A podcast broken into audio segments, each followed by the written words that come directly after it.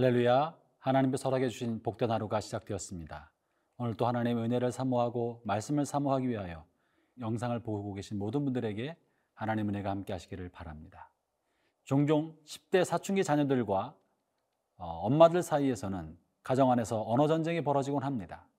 무언가를 하게 하려는 엄마와 하기 싫어하는 자녀 또는 무언가를 하지 못하게 하려는 엄마와 고집스럽게 자기 생각대로 그것을 하려는 사춘기 자녀 사이에 심한 언어 전쟁이 벌어지곤 하는 것이죠. 그리고 그 언어 전쟁은 흔히 그 엄마가 그래 알았어 네 맘대로 해 네 맘대로 해 라는 말을 할 때까지 언어 전쟁이 계속됩니다. 우리 신앙생활을 살펴보면 때때로 하나님께서도 우리를 향하여 그래 네 맘대로 해라 네 맘대로 해라 라고 내버려 두실 때가 있습니다. 언제 그렇게 하시겠습니까? 그것은 우리가 잘하고 있을 때 그렇게 하신 것이 아니라 우리가 고집 부릴 때 고집스럽게 내 생각과 내가 하고 싶은 말을 주장할 때 하나님은 종종 네 마음대로 해 라고 내버려 두시는 것이죠. 오늘 본문을 통해서 하나님께서 고집스러운 그의 자녀나 이 세상 사람들 향해서 다루시는 방법을 살펴보도록 하겠습니다. 오늘 본문 말씀은 로마서 1장 26절부터 32절의 말씀입니다. 함께 들어보시겠습니다.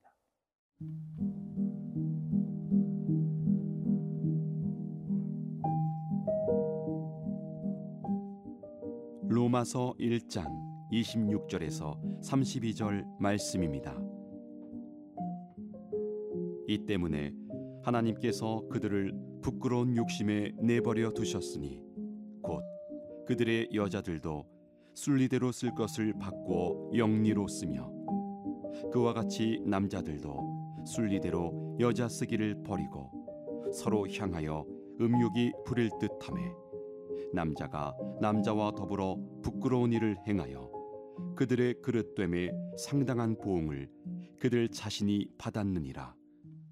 또한 그들이 마음에 하나님 두기를 싫어함에 하나님께서 그들을 그 상실한 마음대로 내버려 두사 합당하지 못한 일을 하게 하셨으니 곧 모든 불의, 추악, 탐욕, 악의가 가득한 자요 시기, 살인, 분쟁, 사기, 악독이 가득한 자요, 수근수근하는 자요, 비방하는 자요, 하나님께서 미워하시는 자요, 능욕하는 자요, 교만한 자요, 자랑하는 자요, 악을 도모하는 자요, 부모를 거역하는 자요, 우매한 자요, 배약하는 자요, 무정한 자요, 무자비한 자라.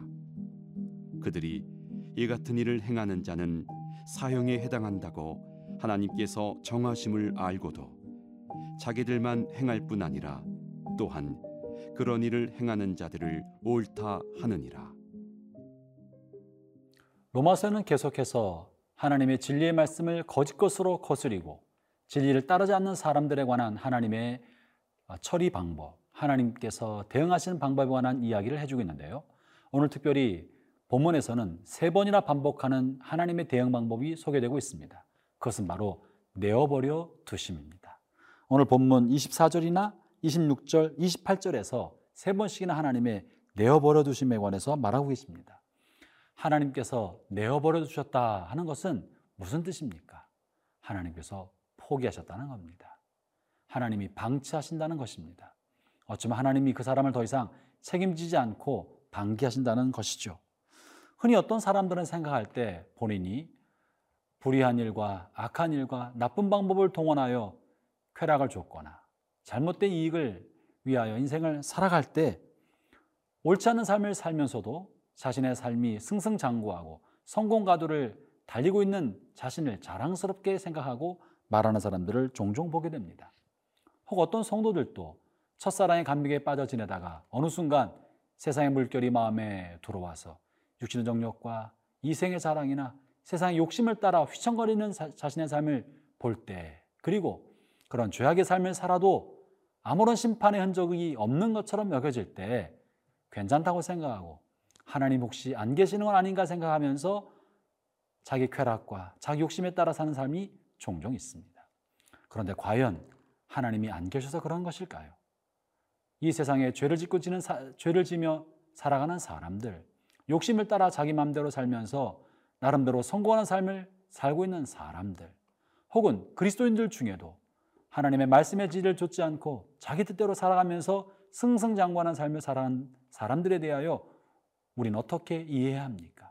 오늘 본문에서 하나님께서는 그들을 자기 욕심대로 내어버려 주셨다라고 말하고 계신 것입니다. 여러 번 말씀하셔도 돌이키지 않는 그들을 하나님께서 버려두신 것입니다. 관여하지 않기 때문에 그러신 것입니다. 특별히 어제 본문과 이어진 오는 본문 속에서 이렇게 자기 욕심대로 살아가는 사람들에게 하나님께서 하시는 말씀은 그들은 하나님의 진리를 거짓 것으로 바꾸어서 그 거짓 것을 따라 부끄러운 욕심대로 살고 있다고 말해주고 있습니다. 특별히 어제 본문 25절에서는 진리를 거짓으로 바꿨다고 말하고 있는데 이 거짓으로 바꾼 것은 자기가 행하는 욕심과 이기심과 정욕을 정당화시키는 이론, 정당화시키는 합리화시키는 이데올로기를 말하고 있는 것입니다. 오늘 본문 26절에 이 생각의 뿌리를 욕심이라고 표현하고 있는데요.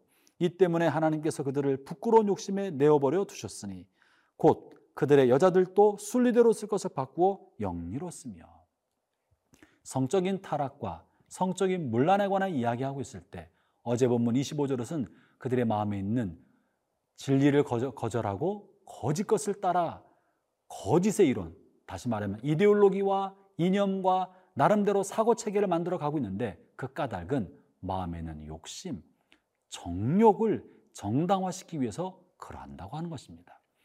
본문에서 반복해 말하고 있는 내용은 특별히 남자가 여자로 남자와 더불어 부끄러운 일을 하고 남자와 여자를 또한 남자들도 순리대로 여자 쓰기를 버리고 서로를 향하여 음욕이 불리를 타고 있다 라고 말하면서 성적인 문란과 타락에 대해서 말해주고 있습니다. 여러분이요.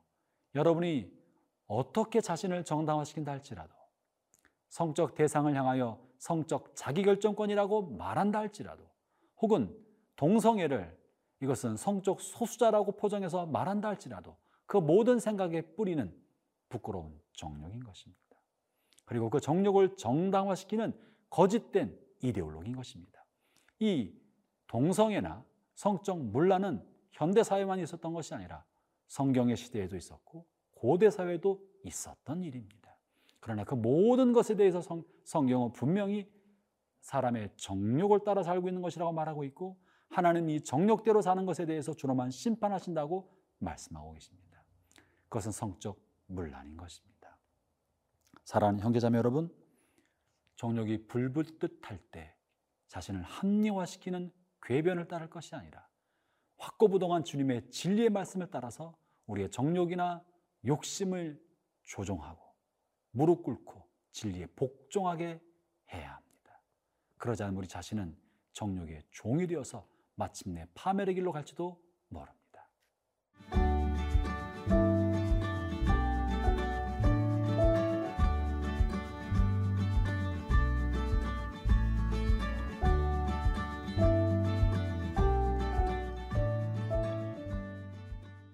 하나님을 거스리고 진리를 거스려 자기 마음과 자기 생각대로 살아가는 사람들은 대체로 자기가 똑똑하다고 생각합니다.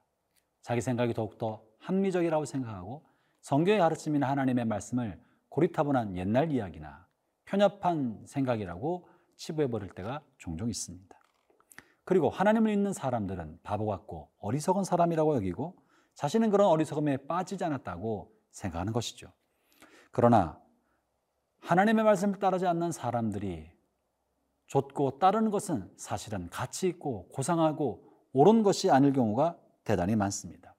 그들은 그저 하나님이 없는 공허한 마음을 다른 대용품으로 채우고 있는 것이고 그 대용품을 합리화하기 위한 궤변과 논리를 만들어내고 있는 것이 대부분입니다. 이렇게 하나님 말고 자신의 정욕을 따라 만든 대용품, 그것을 우리는 우상이라고 말합니다. 이 우상의 원인은 그 마음에 있는 욕심이고 정욕입니다. 우상은 실제하는 신이 아닙니다.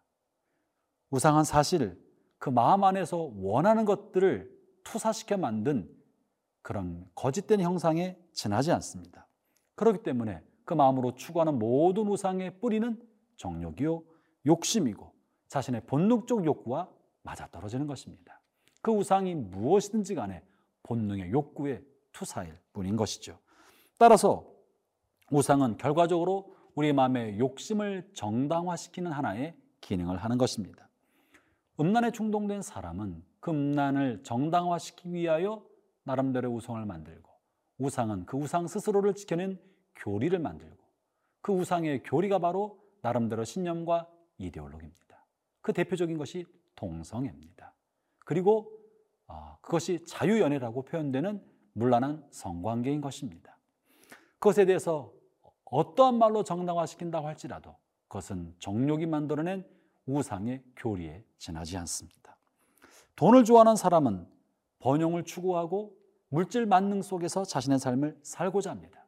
그들은 만몬의 신을 만들었습니다.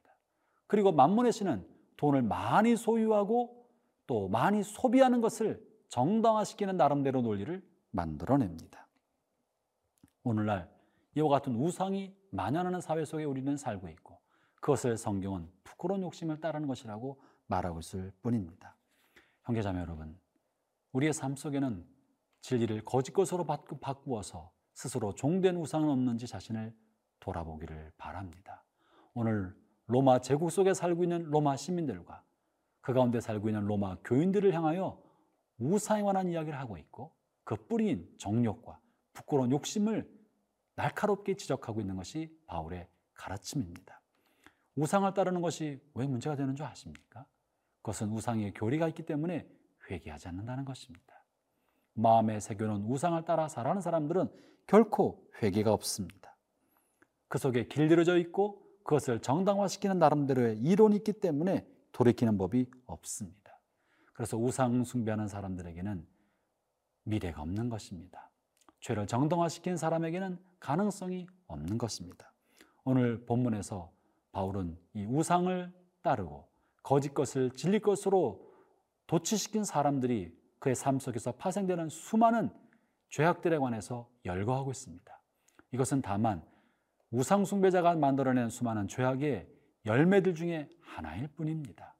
그 중에 어떤 것이든지 그 뿌리는 하나님이 아닌 마음의 공허함을 대체하는 하나님의 대용품인 우상으로부터 출발하였던 것이죠.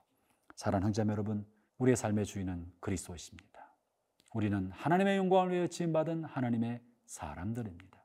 부끄러운 정욕과 부끄러운 욕심을 따라 살 것이 아니라 창조주의 영광을 위하여 우리 자신을 거룩하게 드리는 그런 삶을 살아가는 복된 하루가 되기를 바랍니다.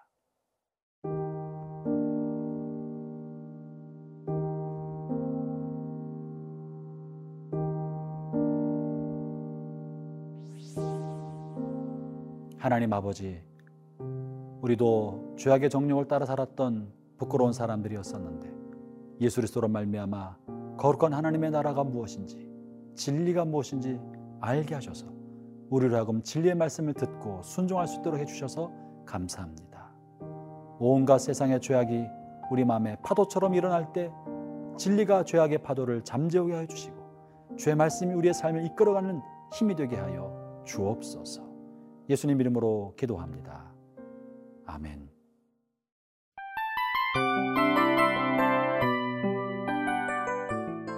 이 프로그램은 청취자 여러분의 소중한 후원으로 제작됩니다.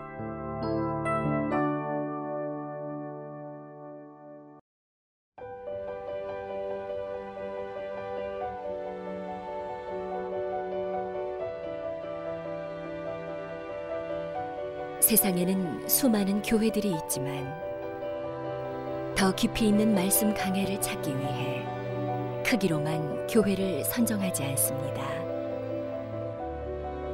보다 좋은 영적 콘텐츠를 더 많이 나누기 위해 방송비를 받지 않습니다.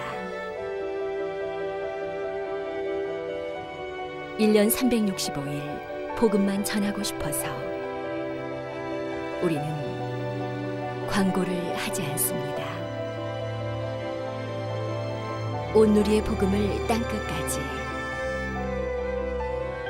CGN TV와 함께 땅끝 성교사가 되주세요